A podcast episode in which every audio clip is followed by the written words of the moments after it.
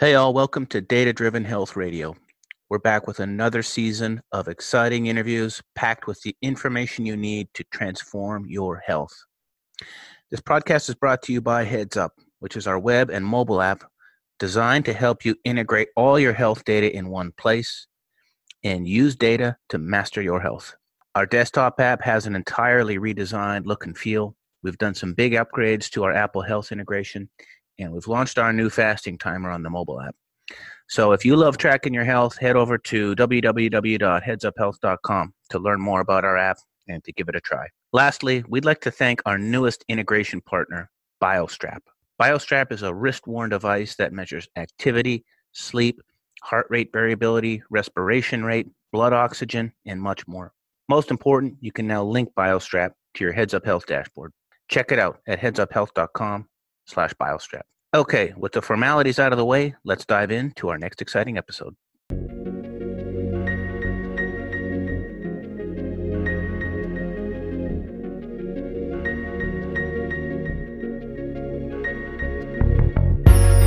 Welcome to Data Driven Health Radio.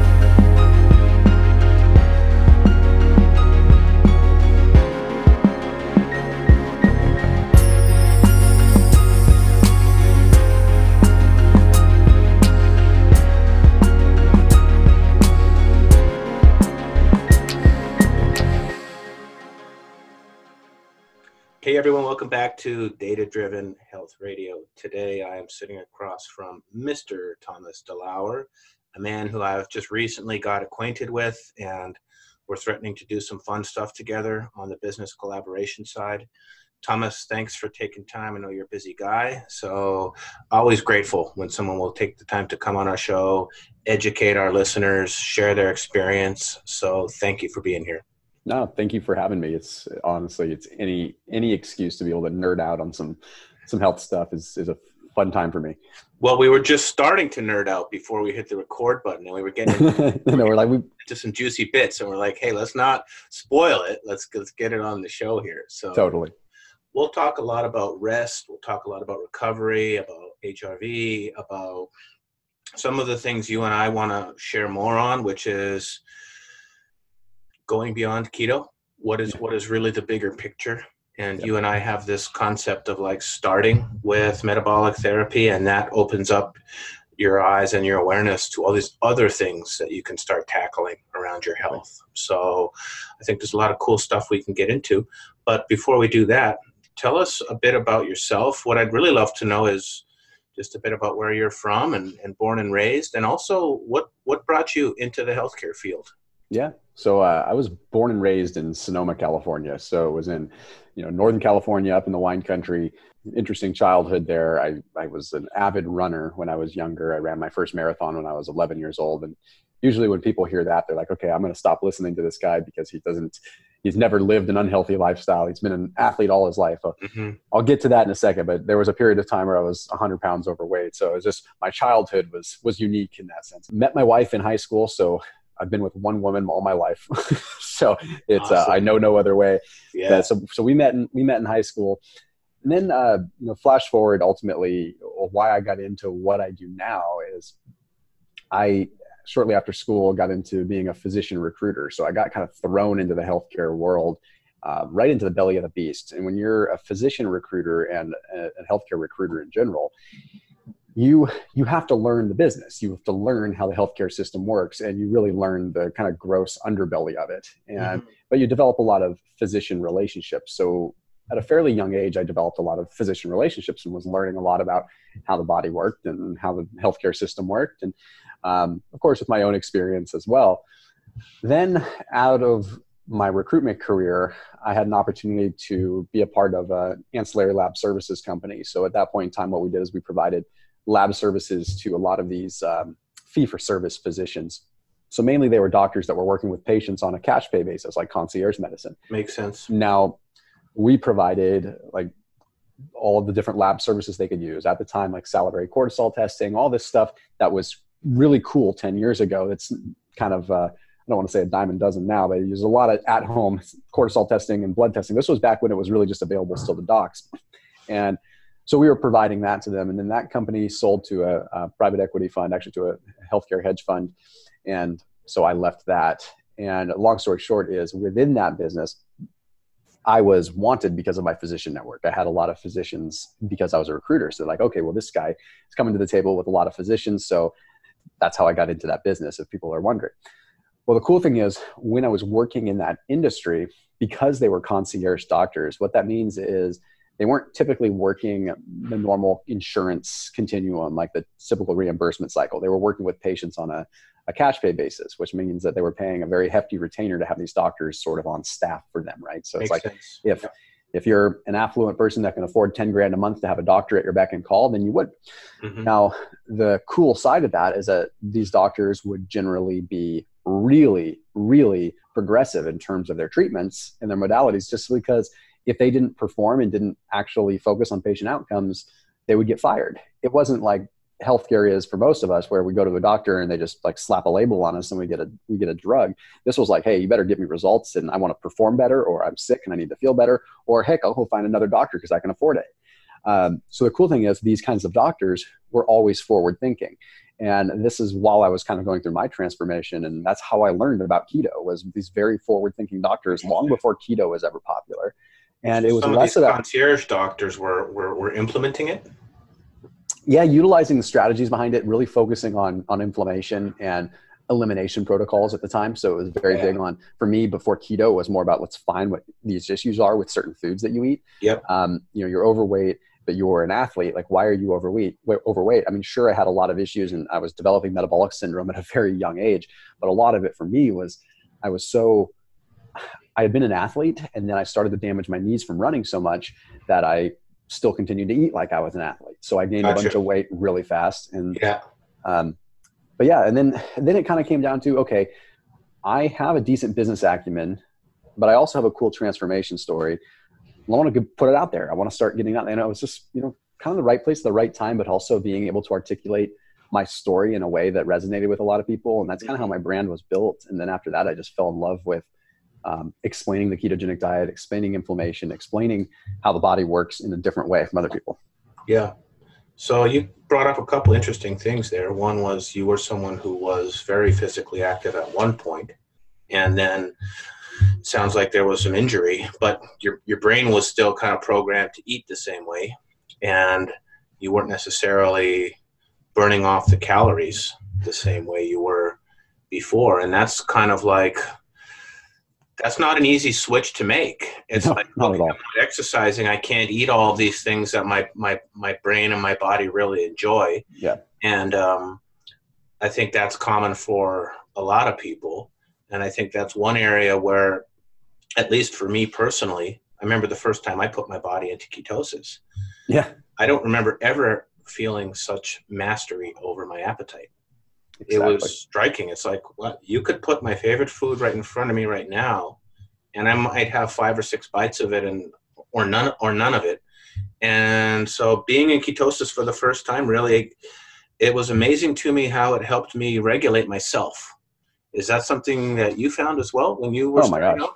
Yeah, absolutely. It was because I was always a pretty analytical person, so I had a hard time believing just a simple calories in, calories out kind of thing. Because for me, I was always looking at, I mean, that still applies. Don't get me wrong. Thermodynamics are still important. Let's get that out on the table. But, you know, for me to just look at this and say, okay, we've got so many different variables. I can't possibly believe that I can eat whatever I want within a specific realm of calories and, and lose weight. That just doesn't, doesn't work. So I was always looking for something different and the fact that the ketogenic diet already kind of applied a little bit of this like it was a little bit more granular and within reach with that respect mm-hmm. i already took a liking to it. But then once i got into it then i realized okay well this is something that i have so much more control over and it's so much more black and white than any other diet. Like For it's sure. just that's what i love most about it. Yeah. Uh, i remember uh, i went you know i had some similar stuff going on. It was around 2012 where i had my first uh, symptoms of uh, metabolic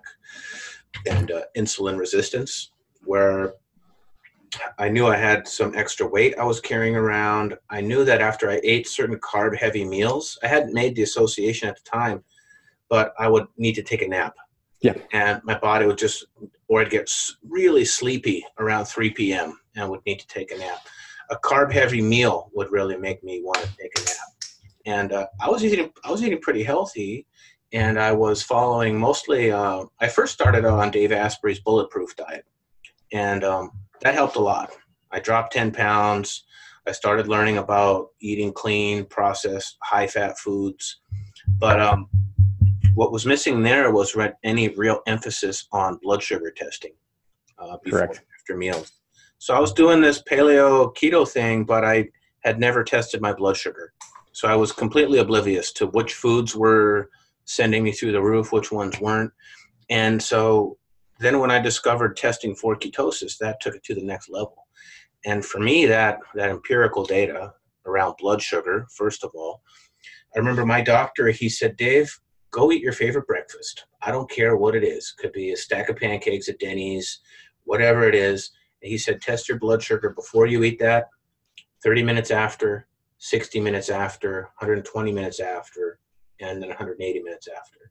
And that's what started really bringing it home for me was, wow, okay, I ate that stack of pancakes and my blood sugar was 180 and if i have bacon and eggs it's 110 Yeah. and so like these simple associations were important to me and then starting to test for blood ketones. I'm like you i'm an analytical guy and it was a lot harder than i thought to get to that 0.8 1.0 millimolars i was Yeah. first time i brought this was four years ago bought the Precision Xtra because there was no Keto-Mojo at that time and uh, ordered some strips from Australia because they were like five dollars here in the United States. and it was it was surprising to me how hard it was to get into ketosis. But the analytical aspects of it, testing blood sugar, testing ketones, that's what helped me get to the next level in like my own body recomposition. And then, like you and I have talked about, you know, we have this concept of keto as a gateway drug. Mhm. I see this a lot, and, and maybe you do too. But once people find something that works, they're like, okay, thank God, I can finally lose some freaking weight and keep it off. I'll see these people on social media, and the next thing you know, they're getting an Oura ring, and Yep. they're starting to look at sleep. And the next thing you know, they're starting to like, ooh, what's HRV? I want to run that. And then you'll see them go and run their Nutrition Genome data. Yep. And then they'll say, oh, I'm starting to experiment with like, you know, mouth taping and like stuff for other forms of physical improvement. So it's kind of like the first domino for a lot of people. Uh, Totally. Is that something you see as well? Oh my gosh! Well, I mean, for myself included too. I think it was the gateway for me becoming sort of a biohacker, if you want to call it that. Yeah. It's I, all the time. People, it's it's the first piece of because blood sugar is so such a wild card. There's only so much you can do with blood sugar um, without it raising just a bunch of other questions. But with and it doesn't necessarily mean you're losing weight or gaining weight with blood sugar. I mean, it could mean a sign of healthy or unhealthy. But with with keto, for people that are have never looked at anything analytical as far as their body composition is concerned, it gives them an opportunity to, and it gives them a sense of hope, right? Because now they associate this number on a meter with their fat loss, which is just great. I mean, now you and I both know that doesn't always mean like a higher number doesn't always mean you're burning more fat, but for someone that's first getting into keto and getting started, it's something tangible. I'm doing this right. Yes. Okay. um, And then I think it just opens that, wait a minute, there's technology and there's things that I can look at Yeah. so it's hard to tell is it more about the the technology that's available that makes keto the gateway drug or is the fact that keto in a lot of ways lights up the brain in such a way that now people are just more interested in this stuff and maybe in a way they just haven't even thought of before it's like they now they see it and they're just like hmm this never occurred to me Yeah. That's a great question. I don't know that we'll ever have the answer to that one, but um, I do know that I see a lot of people start down this path and then they branch off into other areas. So why don't we talk about some of those other areas that you can start to look at? Okay, I've I've learned the basics. I've I've lost 50 pounds. Now I want to start looking at other aspects of my health. So one of the things you and I have touched on is heart rate variability, Yep. and so we could probably spend a minute on on that one. And um, I'm happy to share how I measure it, but maybe you I, I know that's something you're actively looking at as well. So what does that mean for you in the context of your overall health? Yeah i mean it's i'm relatively new to it. I'd say within the last five six months i've really been focusing on it. Mm-hmm. and i mean obviously I, have used Oura i've used Whoop. I, I kind of like to look at data from both of them but mm-hmm. for me it's more so i look at it the big picture. I'm actually not getting super granular with the data. For me it's more about okay this is another piece that helps confirm or deny when I'm overtraining or when I'm under rested. Um, Agreed. I, I don't necessarily believe in overtraining. I believe in under recovery. Mm-hmm. Um, I feel like, I mean, I guess, I guess if you could overtrain if you're really going at it and have no time for recovery. I agree with that. Yep. I always feel like you can, you can go run a marathon. You know, that's that's fine. It's not going to necessarily be overtraining, as long as you have the right recovery. And I always look at things at a, at, at a scale, right? So I talk about diet with a scale where I say you can't look at your calories necessarily on a daily basis. Look at them over the course of a week. Mm-hmm. Or if you really want to, look at them over the course of a month. But if you look at them over the course of your lifetime, you will tell yourself like where you ultimately end up in terms of your body composition and your weight, right? So it's like if you look at 2,500 calories over the course of a day versus, okay, I want to burn, you know, or 15, 16,000 calories over the course of a week. It's all relative. It's just measuring on a different scale. Now, when it goes down to uh, heart rate variability, that's the same way I kind of look at that and with recovery too. It's like if you're going to go and you're going to work out for five hours, then you're going to need longer recovery. If you're going to work out for an hour, you're going to need less recovery. You're looking at the same scale, right?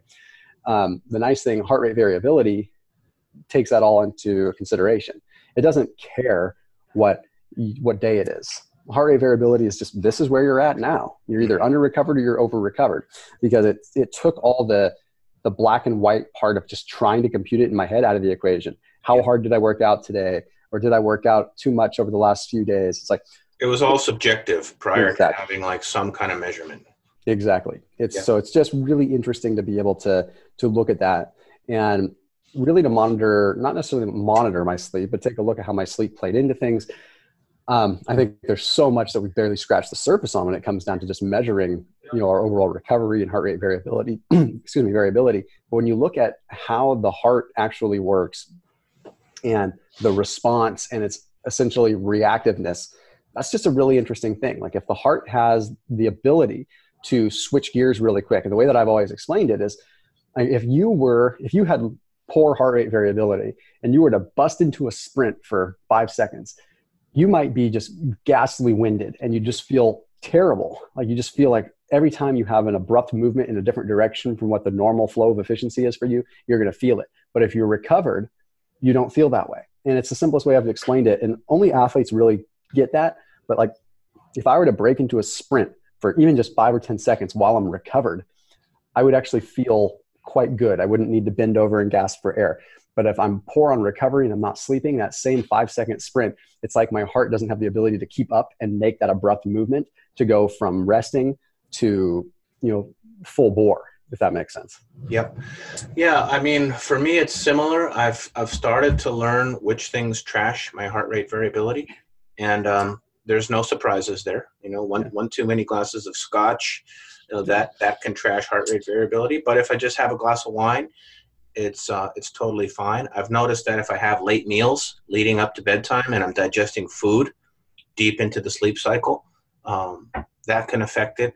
So uh, that gives you some good feedback on rest and and recovery. So you mentioned a couple tools you use there. You mentioned the Oura, which I think most people listening to this show are familiar with.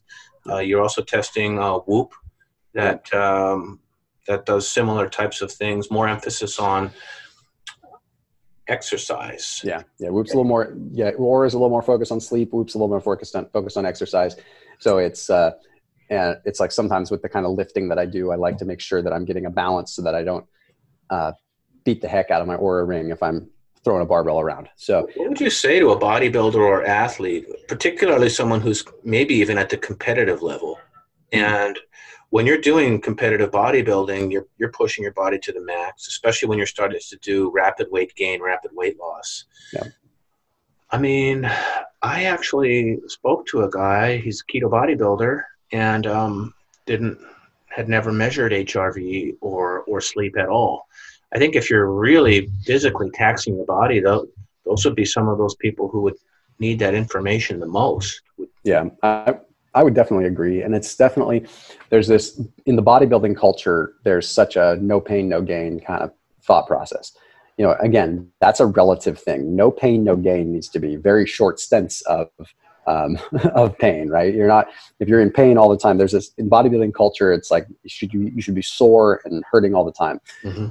I mean, we look at evidence now. It shows that okay, we don't really see the link with soreness, but like recovery is everything. I mean, you look at some of the the older bodybuilders, even like Dorian Yates back in the day. Like Dorian Yates was always big on really low volume, high intensity stuff. Like he mm-hmm. was in like 30 minute workouts, boom, and recover, recover, recover.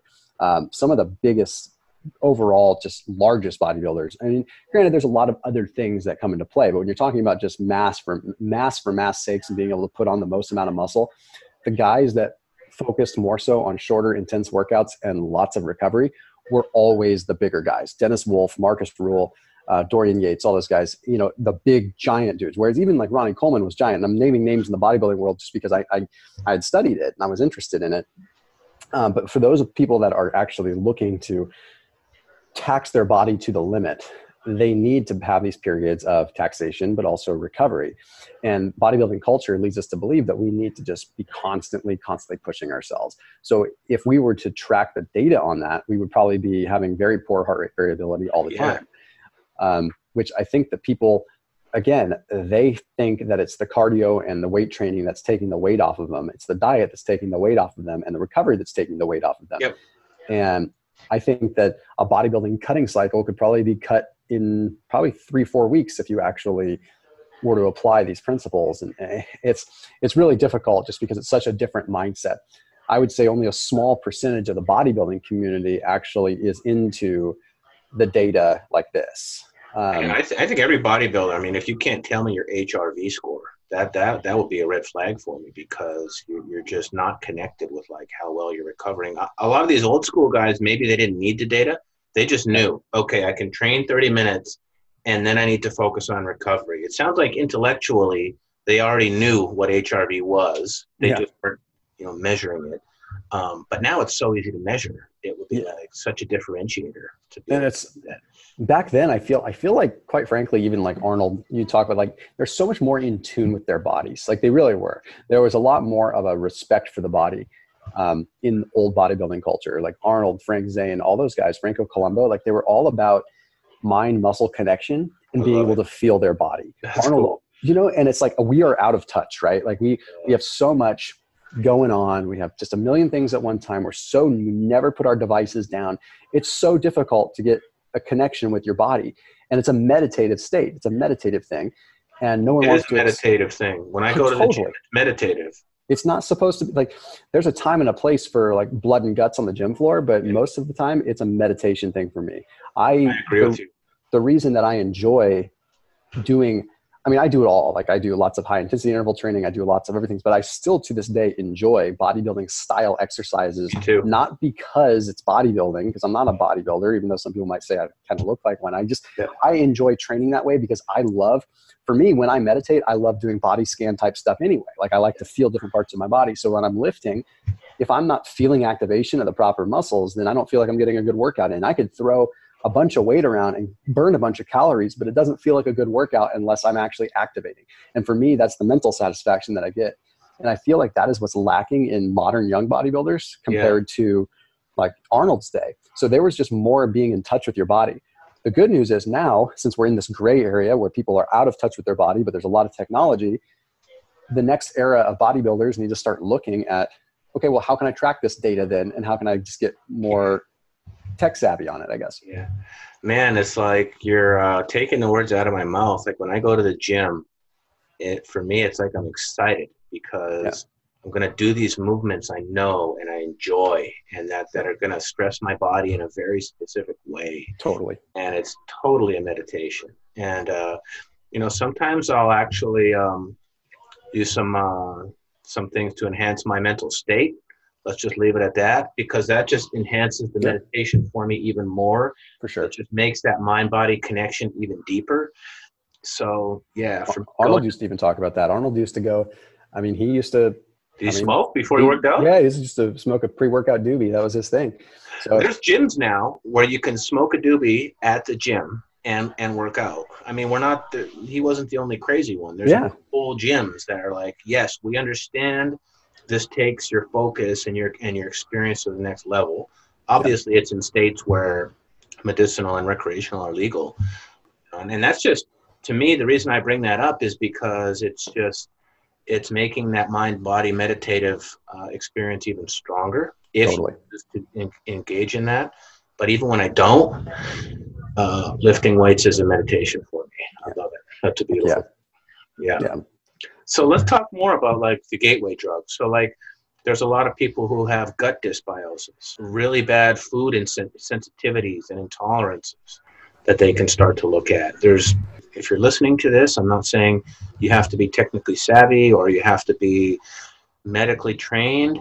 I see people going and ordering their own genetic tests, like from uh, Nutrition Genome, and starting to look at specific mutations that may explain why they feel a certain way uh, or why they even act a certain way. So there's direct to consumer genetic testing, there's microbiome testing. I see a lot of people doing experimenting with different derivatives of the keto diet. There's ways Totally. to straight carnivore, there's ways to do it where you're cycling. I think the more people out there who are understanding their own blood test results, I think that's really important for people. I think historically we just kind of deferred to the doctor to keep track of all that information for us. Yeah. But it's awesome when people are now running their own lab tests or looking at this data and starting to question it and Yeah. starting to make decisions for themselves. So like that's where this whole like Pandora's box opens. I started with keto. It's super popular. It worked for me, and now there's all this other cool shit I can learn. Totally. so it could be any of those things. Where do where what other ways do you see people branching out once they start to get some wins under their belt?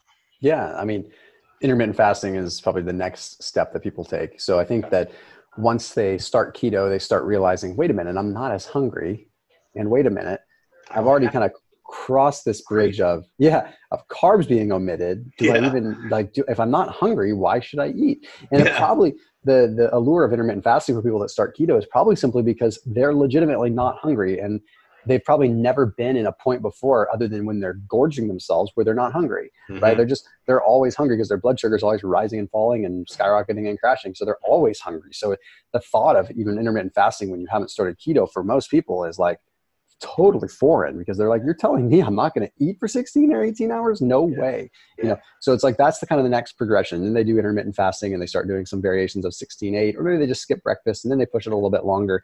And Yeah. then I start seeing people get interested in, okay, well, I want to see, I want to do some prolonged fasting and I want to get age rejuvenation out of this. I want to get overall cellular health. And they start taking a look at their overall metabolic drive and metabolic health.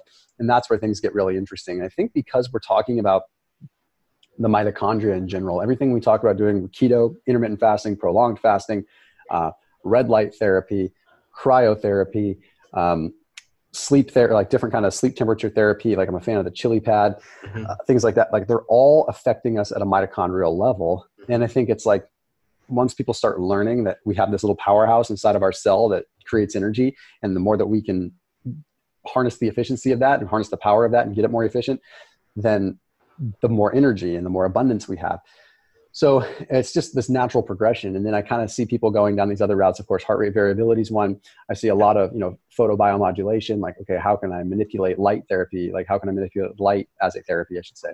Um, so, you know, red light therapy comes in the mix. Um, or just focusing on sun exposure a little bit more. And then uh, That's a big cryotherapy. for me. Sun exposure. I mean, feels so much better when I've got some some color on my skin and I'm outside a lot. Dude, People It's are slapping sunscreen on, and there's a place for that product for sure. Maybe I don't. I don't believe in it. I I believe I should be in the sun long enough to to have a safe exposure, and then I shouldn't be in the sun. But putting a bunch of garbage on your skin that's coming from completely unregulated companies yeah, dude, I'm with I'm with you 100, percent man. I, I think you're actually worse off than being in the sun. I don't have anything to back this up. I've seen some stuff, but I mean, I would argue that probably skin cancer is probably more a result of the chemicals in the sunscreen than the sun. or lack of sun. You know, everybody's covered up and slathered in sun and, and, and lacks vitamin D, which and lacks all the benefits of sun exposure. Or like you said, you're you're buying the cheapest sunscreen on the shelf and putting it on your body. And so anyhow, uh, Yeah, So like when you look at like the Yeah. uh, you know Middle Eastern countries and things like that. Like, what do they do if they're going to be out in the sun for a long time? They cover up. mhm.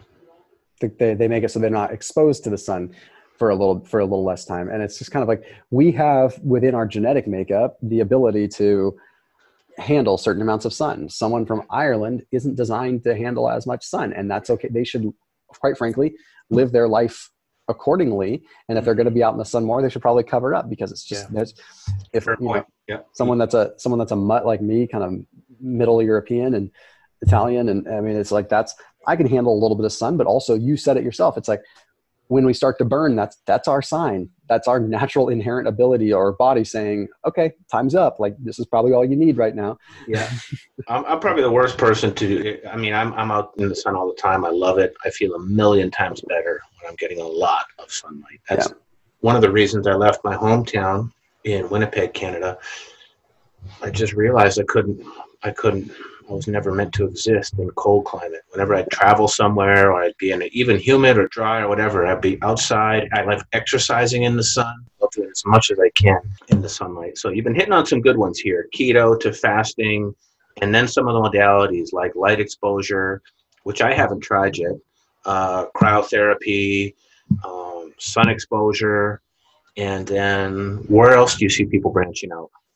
you know, I mean, a lot of manipulation of just just cold therapies in general. So not just cryotherapy, but cold water, cold shower therapy, high sympathetic nervous system activation. Yeah, like that's you know a big thing for me is like, okay, how can if you can get your body into that sympathetic nervous system in a controlled way, then you make it so that you're a lot more controlled in general with that. I find my resilience to stress, my resilience to tough situations are going to be probably heightened just because of the amount of time I spend in cold water. I take cold showers nine times out of ten. You know, So what it's about um, cold exposure or cryo? Have you done those? yeah. So I've done, you know, so cryo, I've done cryo a fair bit, but it gets you know, honestly for me, it gets expensive considering the return. Mhm. Like I, I feel more out of cold showers mentally through meditation and Wim Hof techniques and proper breathing than I do from cryotherapy. I'm not saying cryotherapy is bad by no stretch. Like if you can afford to do it all the time or Mhm. have one in your house, then great. Like I think Joe Rogan has one like in his like like that's awesome. Like if I had that at my disposal, then sure. I'll But like ice plunges, those are great. Another thing, like just temperature modulation. Like have you heard of have you seen the ChiliPad and like those things out there? That's on my wish list. I know there's a new. I was holding out for a new one that was coming out, so uh, I was planning to pick one of those up soon. Yeah, they have like ChiliPad has the ChiliPad, and they have the Ooler, which is just a slightly more advanced one. And that's um man, that's insane. Like that is that was a there's a few different models out there. So it's not like this is a bias statement, but I mean it's just the science on how our body like temperature just affects our rate of sleep and how, how deep sleep we get into. It's pretty nuts. I don't Um, need any convincing on that. Yeah. I, I sleep best when the room is as cold as possible. Yep. My AC can't even really get it down as low as I'd like. So if I had that extra little push, I think Yep. it would be a nice little bump. I'd obviously love to measure that as well. That's definitely on my list. Yeah, no, it's it's definitely worth it, man. Because it's, I was going through, I went through a bout of insomnia this last winter, and it's like you'd think winter it doesn't make sense, right? And I, like, why was I not sleeping? And it was what I realized is later on, as the months got warmer and we started having the AC on, I started sleeping again, and I was realizing that what was going on in the winter. We we either not have the AC on or even have the heater on because we've got a you know an infant in the house, so we wanted it to be temperate for him and it was like so without the AC running, it was just getting warmer, and I was just waking up from my own. You know, I was I like, noticed the exact same thing. Yeah, it's really, It's wild. It's like I was like, what's going on? And then all of a sudden, the AC starts coming on as the months get warmer, Ah, there we go. and I'm like, I'm sleeping again. Man, I don't know about you, but when I get into a new hotel room, I'm about to go to sleep. First thing I do is go over that AC and just punch it down as low as it'll possibly go.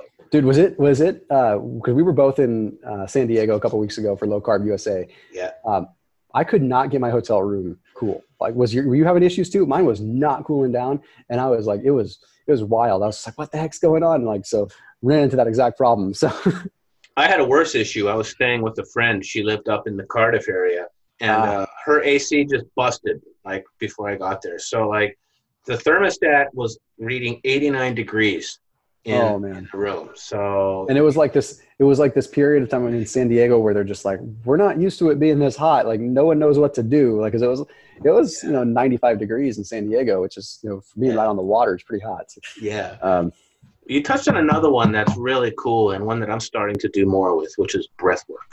Yeah. And there's different directions that that can go. There's breath work where you're just sitting and doing a meditation, whether that's just a breath meditation, a guided meditation. That gets really, really deep into mind body connection. Mhm. And when we're talking about keto as a gateway drug and starting to expand your horizons, uh, and you even mentioned this when we talked about the bodybuilders, but let's just talk about breath work in the in the context of meditation. And for someone who's learning how to really master themselves and really take control of their health, when you sit there with your eyes closed and you start to connect with what's going through your head, a lot of it's just random noise. Yep. But you start to learn that it's just random noise and, and there's no need to have any attachment to said noise yes that carries over into everyday life in profound ways. You may also start to develop more of a mind body connection. The first style of meditation I learned was called Vipassana meditation, which is just insight meditation. But the teacher said, you know, a lot of times when people start meditating, they lose 20 pounds. So there was this term called the Vipassana diet. And it's because you're developing that mind body awareness for the first time and all of a sudden you're more aware of how much food you're putting into your body and all of a sudden you're, you're more aware of the sensations of how uh, full you feel so i think if we're talking about the, the bigger picture of health um, mind body awareness is, is a big part of that is that something that's part of your routine. Oh absolutely. Mentioned a couple times. Yeah meditation's huge and I, I i talk about it a fair bit but I, I tend to not go down the rabbit hole on my channel a whole lot because it's just people it's still like people just you just have to try it before you can really believe it. It's like totally other, agree man. yeah it's just like people you say meditation and people just think that you're some yogi sitting on a hilltop. Yeah. and it's not it's not that at all. It's like that is how i that is how i can exercise restraint when i need to. That's how it has taught me so much about myself and just the radio noise as we call it. It's just the element of mastery that constant radio noise that's going on and to understand what's just radio noise. And people think that meditation is about turning your brain off and it is to a sense but it's it's more about just becoming aware of what is coming into your brain and then just letting it go. It's not forcing it out. It's just there's a thought there's a thought there's a thought. And it's like it's always going to happen and people give up on meditation because they think that they're going to eventually achieve this state of like not being able to have those thoughts come in for me it's a different situation. I i come out of a meditation with a sense of accomplishment because hey yes i didn't get lost. I was able to recognize all those thoughts coming in. It never goes away. Yeah. i can count on one hand the amount of times i've gotten sort of into that almost transcendental state. You know like it's a, you have to be i think there's a lot of things that have to be in line for that to happen to where you actually get into that that state where time has no value and next thing you know a half an hour's gone by I i've mean, had a few of those yeah it's very rare it's very Yeah. rare but it's amazing and i they're don't know awesome when they happen but uh, it is rare I don't know if that's I don't know if that's what you know the, the Buddhist monks that really live it. If that's what they're experiencing all the time, if that is, then I can see why they will meditate for days on end. Because that's, uh, but I was never really into meditation until keto. Yeah. I mean, it's like, again, man, how much of it is is the data, and how much of it is the fact that we have a higher rate of just oxidation happening in the brain of, of ketone oxidation that's happening in the brain and we're literally thinking at a different wavelength a different level That's uh, really a fascinating hypothesis, actually, is that our, our brain actually is working so much better that we can even begin to conceptualize all of these totally aspects of our health. Even sitting down to meditate for 20 minutes, which for some people may sound terrifying or impossible, um, but you get through a few of those. So it's hard to say what actually causes it.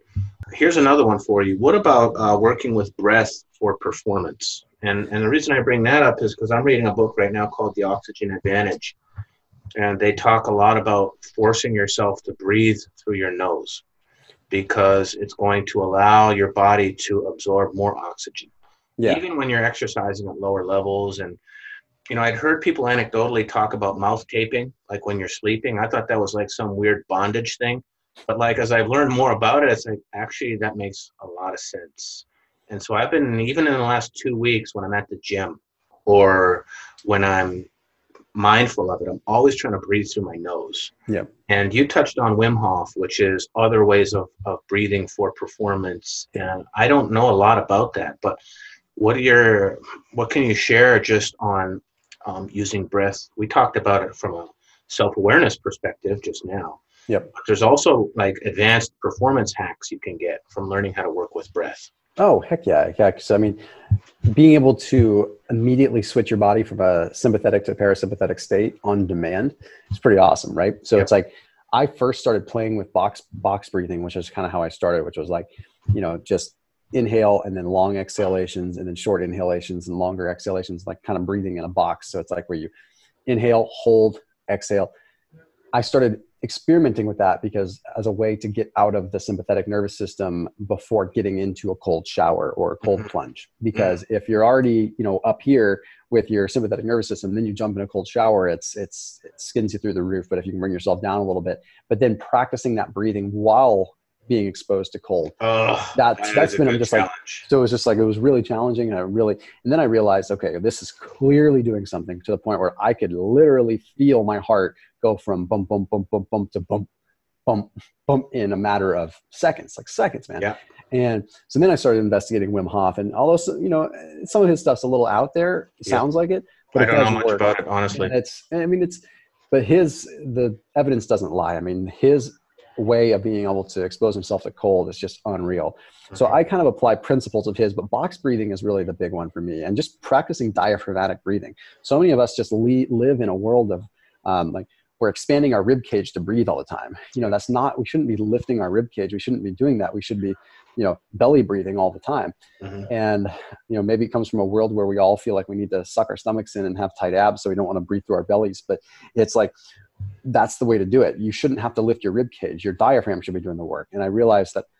Uh, I started having a bunch of like bouts of hiccuping when I was working out. I was always hiccuping, and then I realized that that's my diaphragm going into spasm because it's weak, Mhm. you know. And I'm like, well, crap, something needs to change. So I started focusing on diaphragmatic breathing, and I was realizing as I was doing that, it was like my diaphragm was getting sore, like I was working a muscle because it is a muscle, and I'm just going, oh crap, like this, like I've got all these muscles on me, but then I've got this weak ass diaphragm Yeah. that is sore because I was doing belly breathing. This is Yeah. pathetic. And it was at that point when I realized, okay, something I need to change this.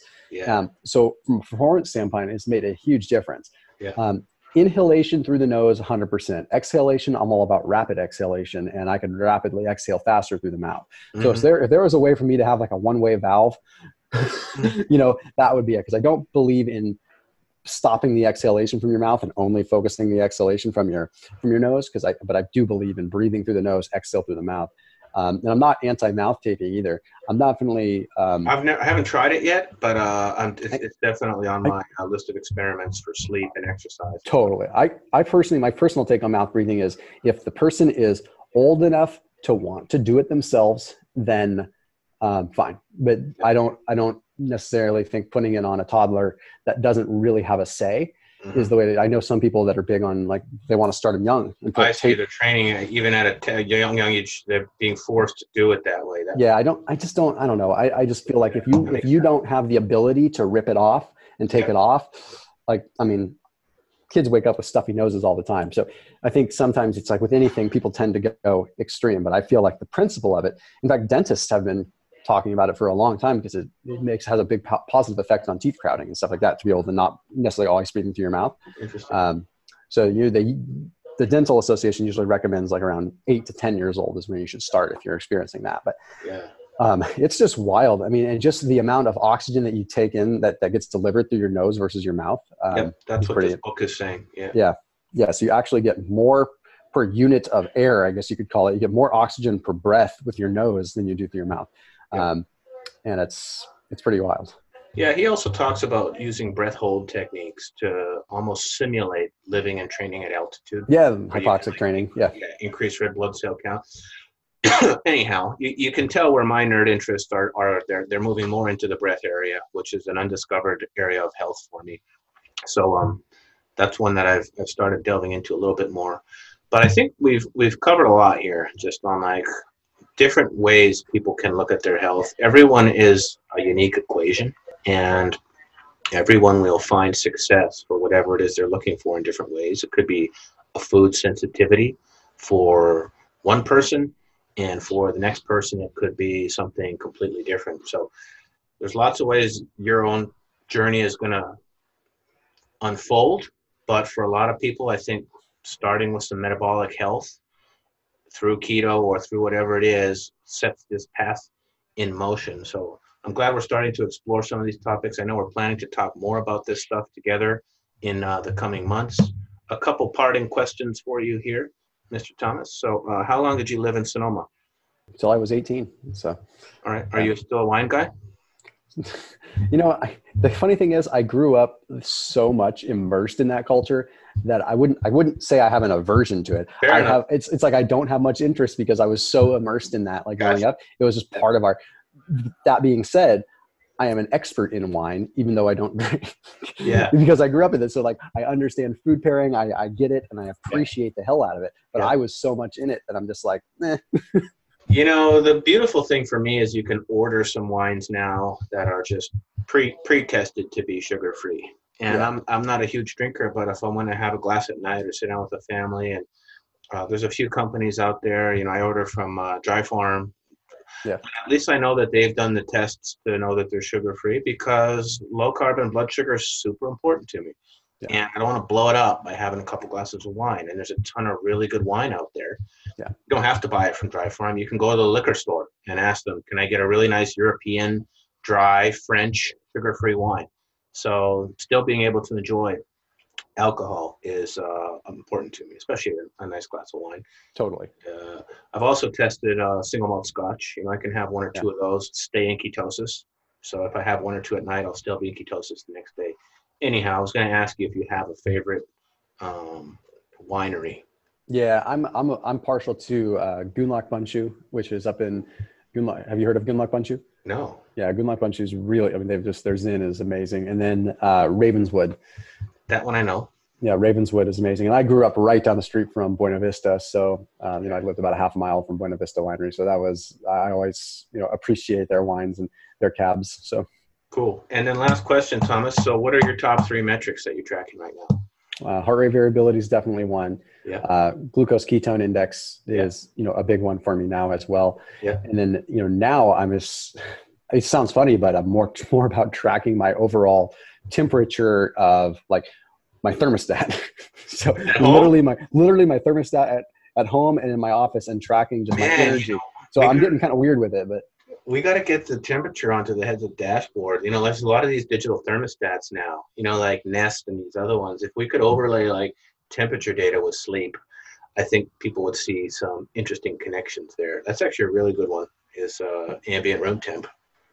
yeah, no, it's I mean it's really important. I think it plays a big role. Cool. Well, uh, you also mentioned the GKI, which uh, I think is important, glucose ketone index. The ratio of those two numbers, I think, has a lot more meaning than um, one individual number.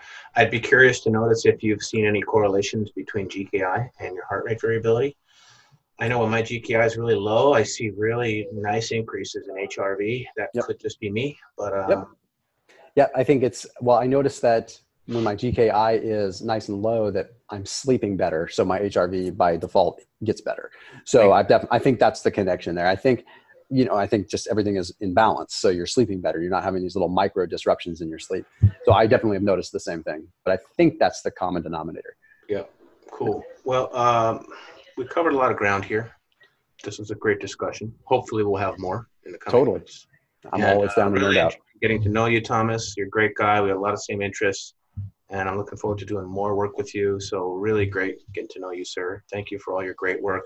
For those who are listening, if you want to catch more of Thomas's work, where would be some of the best places to go, Thomas? Um, your YouTube channel. Yeah, I think I mean the YouTube channel is a great place to go just because there's tons of information for people Yeah. every walk of life. So I mean I always direct people there. But um, thomasdelauer.com, also you know Pura Thrive, P U R A T H R I V E dot com. Um, you know that's I have a couple of patents in that world. So if you guys are interested in learning about things that um, emulsification blends and stuff that I've created utilizing those patents. Um, we have some patents in the world of turmeric, curcumin, and delivery systems there. So just some interesting stuff. Those are your um, products at that website? Mm-hmm. Yeah, okay. so those are, I have two patents, receptor cell mediated endocytosis and then a phosphatidylglyceride bond that we use for delivery for micellar liposomal delivery. So it's total like hardcore nerd stuff, but it's. What it's are your top sellers? Uh, definitely curcumin gold, excuse me, curcumin gold, which is uh, curcumin, then it's also ginger, and it's DHA from algal oil. But again, it's put in a micellized form, so it's got a patented delivery system. So it's kind of it's in a weird, interesting liquid. Yep. And you know, add it to yogurt or add it to you know almond milk or whatever. Yeah. And then you know the next bestseller is going to be typically just the general turmeric extract, which is the same thing but full spectrum turmeric. So you're not just taking the curcumin. Again, my my whole world and a lot of my research has been in the world of inflammation. And then our next bestseller is going to be Keto Balance, which is a product specifically for keto, which is um, again algal oil, small amount of MCT, and then a, a, hydrolyzed collagen, all put into the same liquid micellized form. So it's it's like you put a tablespoon of it in your coffee, kind of thing. It's not like a not like a supplement or not like a typical like powder. It's a whole different delivery system. Um, more about the science than anything else on it those are the top ones. So people yeah. are using the curcumin mostly for inflammation purposes. Yeah, that's uh, honestly our, our biggest demographic on that is people over 45, over 45, 50 that are, are more so for joint pain, things like that. Like oh, we have our patents 185 times absorbency uh, than compared to just traditional turmeric. So it's like we have some pretty powerful powerful claims there when it comes down to it. Yeah, I take a capsule format of it, so I'd love to try your product. Yeah, totally. Well, just I've got your address. I'll just shoot you. Uh, I'll shoot you some. I want you to try it out. That sounds great. All right, Mr. Thomas. Uh, wonderful discussion. Thank you for your time, sir. We're grateful, and uh, look forward to having uh, more opportunities to work with you, sir. Thank you. All right.